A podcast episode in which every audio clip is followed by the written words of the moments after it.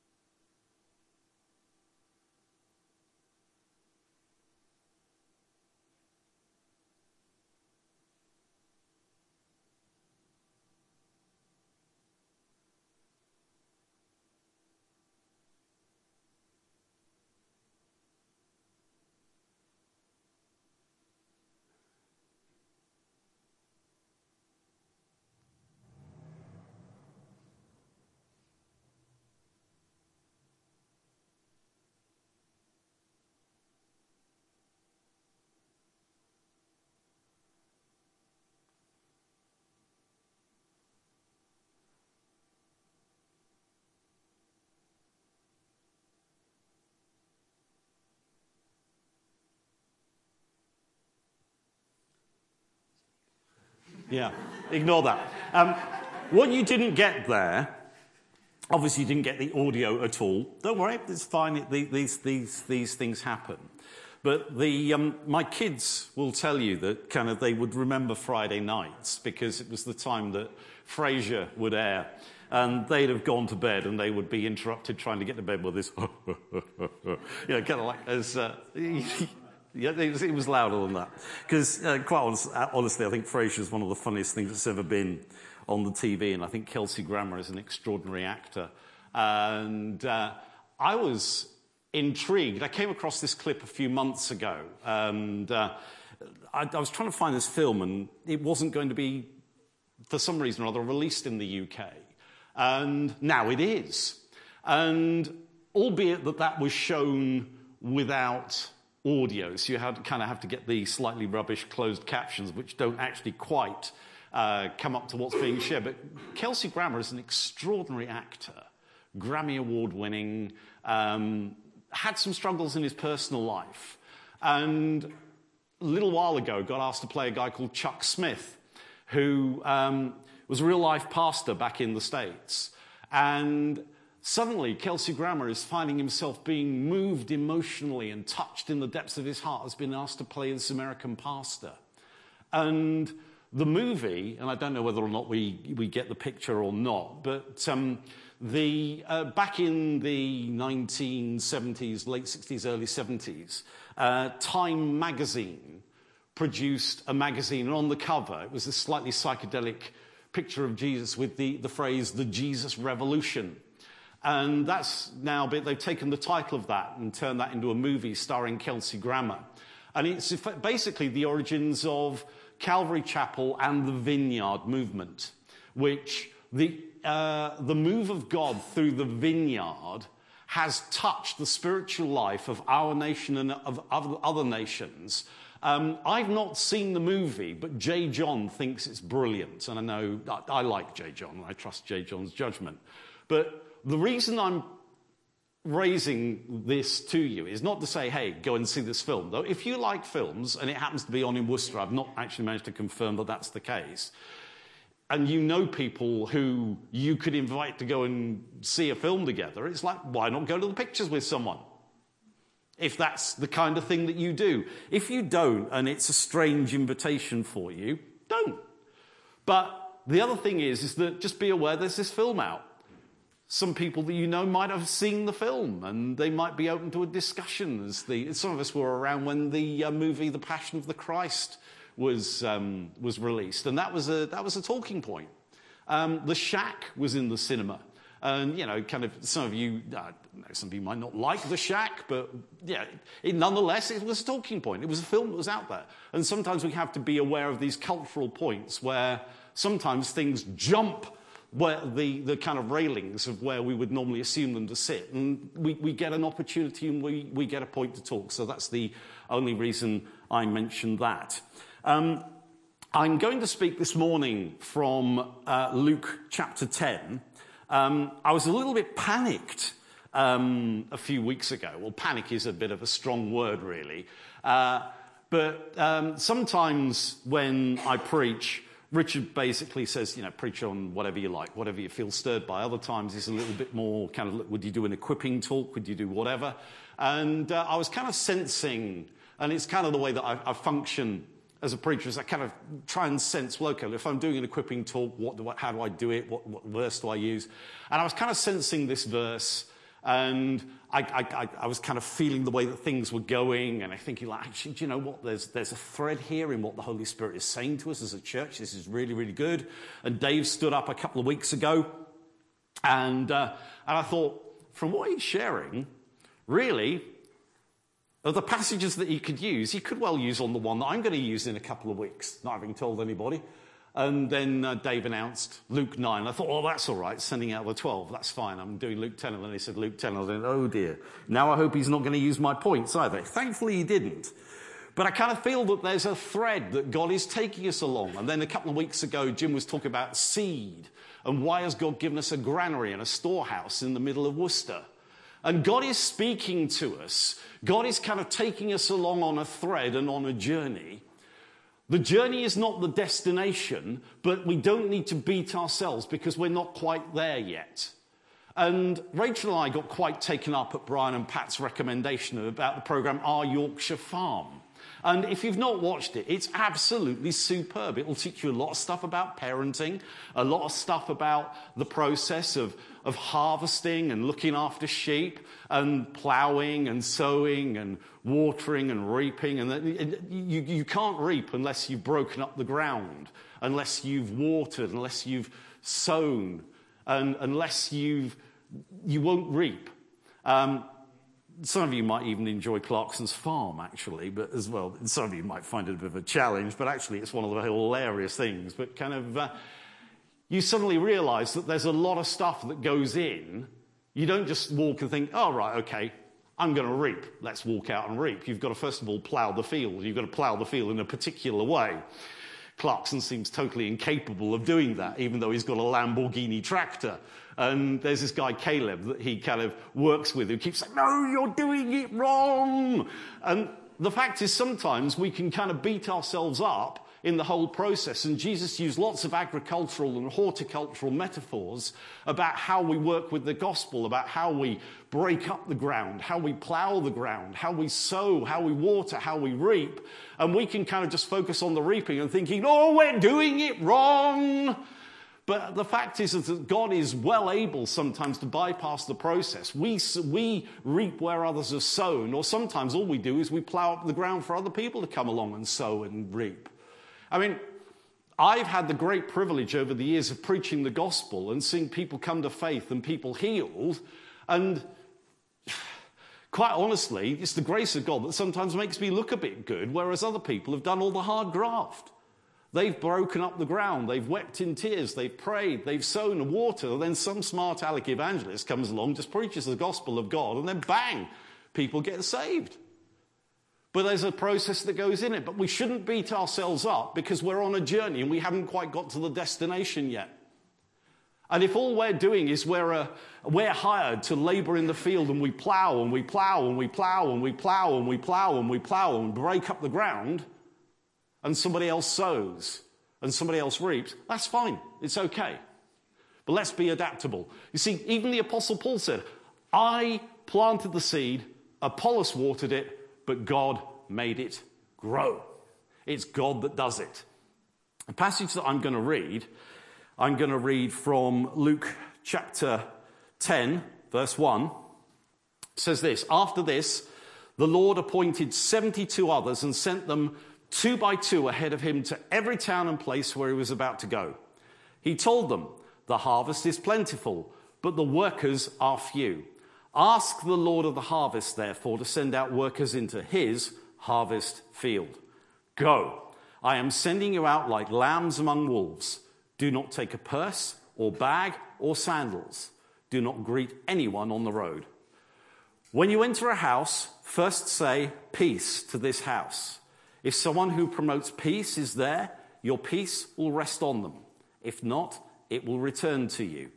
Stay there, eating and drinking whatever they give you, for the worker deserves his wages. Do not move around from house to house. When you enter a town and are welcomed, eat what is offered to you, heal the sick who are there, and tell them the kingdom of God has come near to you." Holy Spirit, we ask you, would you inspire our hearts this morning, engage us in our spirits, and give us illumination from your word, please, in Jesus' name. I don't have time this morning to deal with all of the things in this passage, but I felt that there were two things that God wanted me to bring out. So I have 2 points this morning and probably one action point. So just so you know. And my first point is this, is that God is at work. It's quite interesting from this passage, you know, kind of, and Dave landed in Luke 9 for us a few weeks ago. In Luke 9, Jesus sends out the 12. And it says, Jesus sent out the 12. And in the parallel passage, it says, don't go to the Samaritans, don't go here, go to the lost sheep of Israel. Here, it's quite interesting. It starts off, it says, the Lord. And it's the only passage in where that deals with this kind of thing where it says, the Lord. And there's the Bible is always very, very clear in its choice of words. I know we work with translations, but the words that are used are interesting. This is the Lord exercising his lordship and sending a message out. I think it's quite interesting that we've had the coronation. The police have had a little bit of criticism for rounding up people who are going with the placards, "Not my king." Personally, I think, you know, I'm not going to get into the politics of it, but I think, yeah, we should have free speech and people should be free to demonstrate if they want, peacefully. But I do sometimes want to cheekily say to the people who are saying, "Not my king," well, where do you come from? They go, "The United Kingdom." Oh, interesting. Who's your king? But the point is, that is my whole thing about this whole thing, "Not my king." Well, yes, he is. I'm sorry, but you live in the United Kingdom. He is your king. And it's all these people, there is a host of people out there who either don't know the proclamation of the king, and, you know, I love Charles III. I think he's actually doing a good job. I think he's got a hard act to follow with his mother, but I think he's doing a good job so far. He isn't his mother, but... the fact is, there are a lot of people out there who either don't or won't follow Jesus right now, who either by their lifestyle or by their words are saying, "Not my king," and actually, I'm sorry, yes, he is. And I think we need to sometimes get away in our head with this thought we sometimes have of, you know, and sometimes evangelism is like, oh, you know, why don't you follow Jesus? His feelings are a bit hurt. You know, behold, he stands at the door and locked. Let him in. You know, kind of, oh, feel a bit sorry for Jesus. No, the king is coming. He's the king. Whether you know it or not, whether you believe it or not, whether you accept it or not, he is in charge. And his rule is coming and his reign is coming, which is good news considering the economic shambles we're in at the moment. The reign of God will prevail. Because the nations of the earth are being shaken, God is in charge. And in the 12, Jesus sends out the 12, which kind of symbolizes the, you know, the renewed people of God, the 12 tribes of Israel. But here he sends out 72. Some manuscripts have 70, some say 72. There is a parallel either way to the nations of the known world at the time. And there is a symbolism in this passage of saying that the king is seeing the message of the kingdom going out to the nations. And I think that's one of the reasons why God is giving us the granary. It's a storehouse of grain for the nations. You see, this is not that we have delusions of grandeur about who we are. As a church, historically, by the grace of God, we have always punched above our weight. And God has given us this building so that we can touch the ends of the earth with the glory of God. Starting with here and going out all the way out there. It's our call and it's our commission. Not because we're up to much, but because the King is coming. The King is coming. God save the King. Long live the King. And the fact is that God is at work. I was so thrilled when Pete prayed about the work of God. God working in history. God has been working in history. God is working now and will continue to work. I mean, it's interesting. I'm going to throw a couple of examples in here. I had a dream recently. I don't normally dream. Well, I probably do. I don't recollect them apart from the occasional absurd things about I once woke up choking. And Rachel said, "Are you all right?" I went, "Yeah, I'm fine." She said, No, you were choking. And I went, "Well, you would if you'd swallowed a toothbrush," and went back to sleep. I mean, obviously a slightly absurd, nonsensical dream with no spiritual attachment to it whatsoever. Hey, but the thing is that I find myself these days, I dream a little and I'm thinking like, I'm now dreaming dreams. This must mark, according to the Acts of the Apostles, my transition into being an old man. Your young men will see visions. Your old men will dream dreams. I'm quite comfortable with that, but it means, hey, welcome being an old man. Hey, that's all right. But I dreamed a few weeks ago. I said to Rachel, I had this weird dream. I said, I dreamt I was doing Alpha again. She said, "You should." I'm thinking like, no, I closed that door. It's kind of, that's a chapter in the past. It's no. And then Jeff Steady, who some of you will know from the 11:15, he said, "Can we have coffee?" I went, "Yeah, let's have coffee." And he was talking about this School of Prophecy Mark II thing that he's doing. He said, "Would you be involved with that?" And kind of, we want to talk about signs and wonders. And will you share some of your healing stories and that kind of thing? "Yeah, I'd love to do that." And he went, "Would you do Alpha with me?" And he went, "You don't look enthusiastic." I said, "I think I've been ambushed by God, Jeff. Think of doing Alpha." God is at work. That's current. You see, it could be that, you see and you hear about Malawi and you cry because people's homes are swept away and they have no food. And so you do something and then people are fed in Malawi. And Richard's now got loads of pictures about, we just did something. He felt a prompting. There was an offering. People are fed because someone moved on a prompting. God is at work. It could be a prayer gazebo. Or, you just move on a prompting. And people hear about the love of God toward them. God is at work.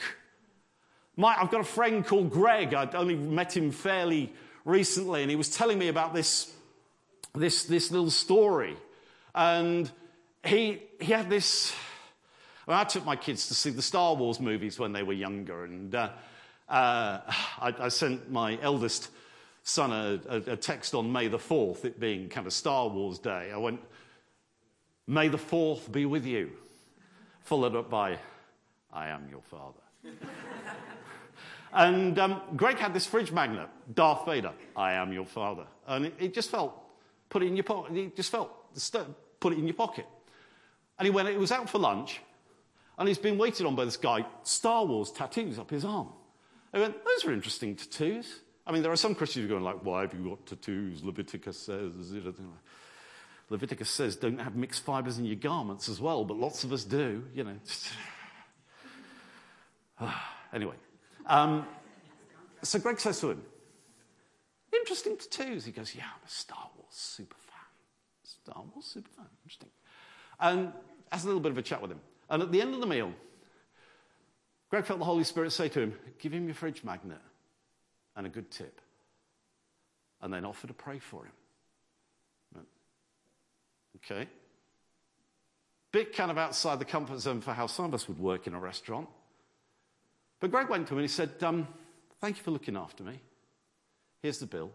Something for you. And he said, oh, and he said, I've got this for you. As you're a Star Wars super fan, he gave him this fridge magnet, Darth Vader. I am your father. He went, wow, thank you. That's really cool. And then Greg said, I felt the Holy Spirit say to me, tell him you've been looking for a father for a long time. God wants to be your father. God wants to be your dad. And he said, I'm a Christian. I believe God speaks to people. And I believe God wanted to let you know that you've had some issues with your dad and you've been looking for a dad. He went, my dad abandoned me when I was a child. He said, I've been looking for a dad for years. Not just you, Rich. We should have a little club. And he said, God wants to be your dad. And he said, he shared the good news of it. He said, took hold of his hands, prayed for him. He said, felt the Holy Spirit come on him. It was tears. Thinking like, this stuff just doesn't happen in restaurants, does it normally?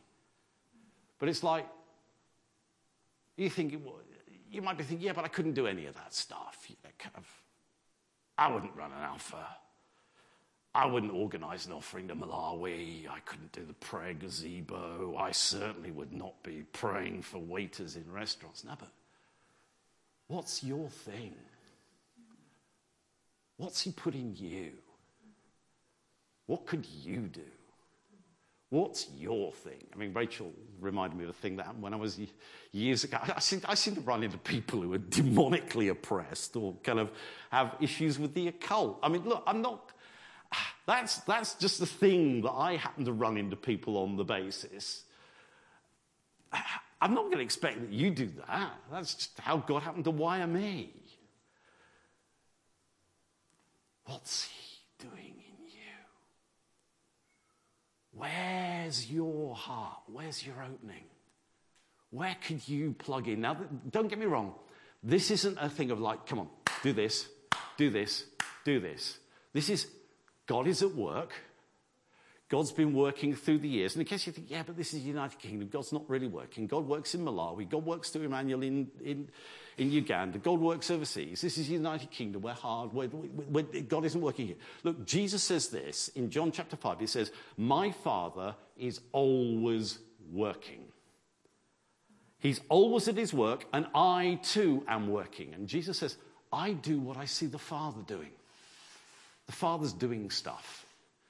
Lean in for the adventure in the way that he's made you to be. Unique. Don't copy me. Don't copy Rich. Don't copy the couple we're sending out. Don't copy Dave Collett. Be you. Be the you that God made you to be. Revel in it, because God... before the foundation of the world, looked down through the ages, saw you and thought, I want them. And he wants you to be the people that you are designed and created to be in the way that God wants to move in you and through you through the Holy Spirit. God's at work. And because God's at work, we can have confidence to pray. And this is going to be my close and my action point, because I was slightly cheekily. I mean, kind of, I have a very irreverent sense of humor. And I kind of veer toward naughtiness. I'm sorry, I've been like it for years. Is that true? Yeah. I've underestimated. So when people in a slightly religious context sometimes say, let's pray the prayer that Jesus taught us to pray, which is then generally followed by Our Father who art in heaven. I normally then feel prayer that Jesus taught us to say. Lord, you know that the fields are white for harvest, but the laborers are few. Lord, would you send out workers into your harvest field? And you kind of think, yeah, but that's not the Lord's prayer. I'm sorry, but hang on a minute. Luke 10:2 says that the fields are ripe for harvest, the laborers are few. Pray earnestly, therefore, to the Lord of the harvest to send out workers into his harvest field. That's a prayer of Jesus. It's a divine prayer. It's given to us by the living God incarnate. Say, pray this prayer. Pray this prayer. I wear a Fitbit. Have a bit of a struggle with my weight, have done for years. I've kind of gradually begun to get it under control a little bit. So we walked down this morning, so I'm wearing this, so I can track my steps and kind of, yeah, the bars of chocolate I ate last night weren't going to be a great help, but it was that kind of an evening. But yeah, so this is my kind of, I'm trying to kind of work with my weight a little bit. But not only does it count steps, you can set little buzz alarms to it. So I have set an alarm twice a day, 10:02, to remind me, and lots of people do it, and I'm saying that you have to do this. Luke 10:2, the fields are ripe for harvest. And sometimes we need to change our perspective because we think it's the problem is with the harvest. Jesus is saying there's a harvest out there. God's at work. Pray, therefore, for the Lord of the harvest to send out workers. And so whatever I'm doing at 10:02, I don't necessarily pray out loud. Sometimes, I might be doing something else, but in my head, I'm saying, Lord of the harvest, would you send out workers into your harvest field? The fields are ripe for harvest. The problem isn't with the harvest. The problem is we haven't got enough laborers to handle the harvest. Would you send out laborers into your harvest field? In some way, shape, or form, I'm volunteering whatever you need to do. It's a divine prayer. And I'm going to ask you, I'm not going to ask for hands, I'm not going to ask for whatever, but I'm going to ask you, would you consider praying that? Whether it's once a day, twice a day, whatever it is, would you consider making that a regular part of your prayer life? And it's not just a divine prayer, it's a dangerous prayer. Because, for those of you who've heard me preach, you'll know that I'm a little bit disparaging of people who go a little bit theological and go, well, of course, the Greek word for this is this. And I think it's important to know what the Greek word is and why it says it. But trust me, if I tell you what the Greek word is, it ain't going to help you when you go to work tomorrow. But you need to know what it means for you. And but it's an interesting word because, like I said, the Bible uses and chooses its words carefully. And the Greek word here, because we think it's like, ask the Lord of the harvest to send out workers into his harvest field. And, we can think it's a bit twee and it's a bit nice. Don't get me wrong, I'm all for exporting hope, but we can think, we're sending out a couple. And they're going out from us and we're sending them. And we're exporting hope. Isn't that wonderful? And I'm not in any way disparaging that we're sending them out or where they're going to. But we can think, we're sending them out. It's great. We're exporting hope. Rich is preaching wherever it is, or he's going to Uganda, or Gordon's going to Uganda, or whatever. We're exporting hope. We're sending people out. Isn't that good? Isn't that really, really good? And we can engage with that and thinking that we're engaging with Luke 10:2. We're sending out workers into the harvest. We're exporting hope. We're sending them. That isn't what the word means. Because it's interesting, the word that's used. Let me tell you, it's not used very often, but let me tell you the other example, or another example where it's used. It's where Jesus comes to people and he's saying, if I drive out and expel demons by the finger of God, then the kingdom of God has come among you. It's the same word that Jesus is talking about demons. If I exorcise them, if I drive them out, if I expel them, it's the same word. And what Jesus is saying here is, ask the Lord of the harvest to expel, drive out, throw out, thrust out workers into his harvest field. Because sometimes we can be a bit reluctant to go. In the Acts of the Apostles, the Holy Spirit, Jesus said, wait in Jerusalem until you receive power from on high, and then go and preach the gospel, make disciples in all nations, Jerusalem, Judea, Samaria, uttermost parts of the earth. Holy Spirit falls on them, and they're having a great time in Jerusalem. And let me tell you, if we model ourselves on the Jerusalem church and we do what they do, we're not doing bad. Wonders, signs, meeting together daily, temple court, house to house, signs and wonders being done by the apostles, breaking bread in their homes. Not a single needy person amongst them.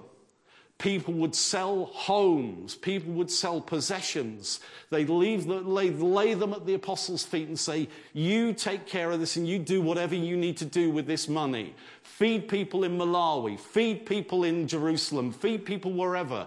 And it says there was not a needy person amongst them. That's a great church.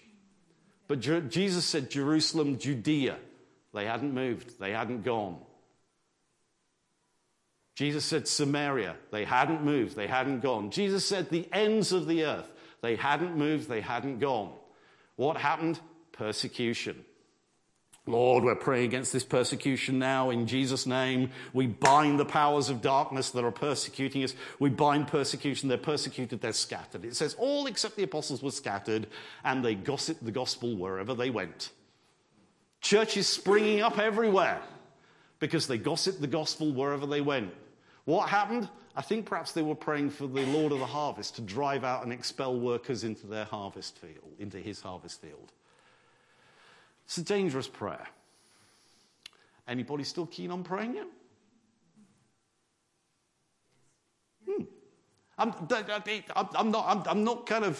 not asking for your necessary response or sympathy or whatever, or what, but yeah, I'm just asking this. There's a cost to this.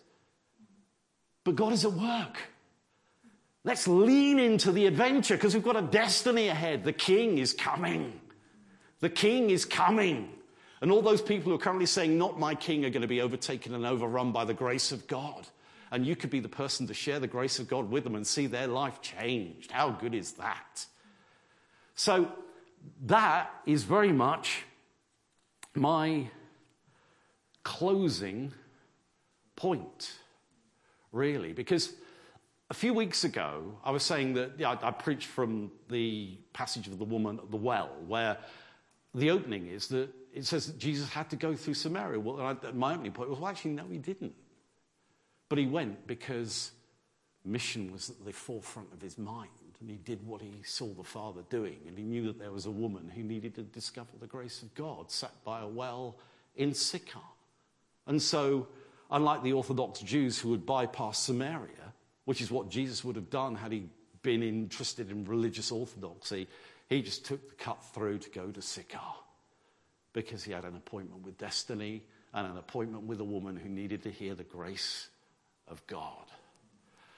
And let me tell you this, if you commit to praying a couple of times a day, just even a quick bullet prayer, Lord, Lord of the harvest, would you send out workers into your harvest field? There's a harvest out there. I don't see it. I know that song that says, even when I don't see it, you're moving. Even though I don't feel it, you're moving. But you're always moving. You're always working. And you never stop working. Lord, lead me to the lost who are ready to be found. Would you send out workers into the harvest field? Would you even consider sending me or using me wherever it might be?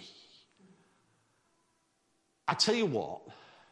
If you pray that a couple of times a day, your mind starts to get engaged in possibilities for mission. You have weird dreams about perhaps doing Alpha again. You have, whatever it is for you, in your shape, in your sphere, in your world, in your influence, how God's made it to be, you'll find your heart opening up, your spirit beginning to see broader things. God challenging you with possibilities of mission and the gospel and the power of God. That could be so cool. Because the thing is that 2,000 years there was an outpouring and we're still living in the good of it. You see, when we believe, we don't just believe in the moving of the Holy Spirit, just simply that we have slightly more interesting worship times and slightly less boring meetings. And I'm not that's not a dig at any way or anything that we do or how we do it. But Jesus said, you will receive power when the Holy Spirit comes on you, power to be my witnesses. That's what it's for. That's why the Holy Spirit comes on us. It's not so that we can do yabba dabba do, yabba dabba don't, with an interpretation. Has to be an interpretation. Somebody prays out loud in the tongue. Don't get me wrong, I'm a big fan of praying in tongues. But it's it opens stuff up in your heart to the perception of power. And Jesus said, you'll receive power when the Holy Spirit comes on you. Be my witnesses. So, 2 points from today. God's at work. We know God's at work. There's a thread coming through what he's saying to us and what he's putting in our hearts about seed, about breaking up the ground, about we have a purpose and we're here for a reason. You are called into the kingdom for such a time as this. You have anointing, you have purpose, you have authority because there is a king. But I'm going to ask you, would you commit to pray Luke 10:2? Once a day, twice a day, once a week, whatever. It's a prayer that Jesus taught us because there's a harvest. And I'd rather pray than have persecution, to be truthful. I'd rather kind of think, well, persecution's coming, we can see it, but let's embrace the call of God. Let's embrace the challenge of God. I'm not going to ask for a response. I'm leaving that up to kind of how you feel. Because quite honest with you, it's like, you know, what do you feel? Are you in? Do you want to go for it? Father, we want to say to you, we acknowledge your call. We hear your call. We want to respond to your word. We know that you're working. Father, we know that you're working. Jesus, we know that you're working. Holy Spirit, we know that you're working. Whether we see it, whether we feel it. But we believe. We believe there's a harvest. We know that sometimes we have to plow. Sometimes we have to sow. Sometimes we have to water. Sometimes we have to reap. But we know that there's a harvest. And we know you've said, you need laborers. Would you please send out workers into your harvest field? And if there's some way, shape, or form that we can be used in that, here we are. Please use us. We're leaning into you for the adventure. Thank you, Jesus. Amen.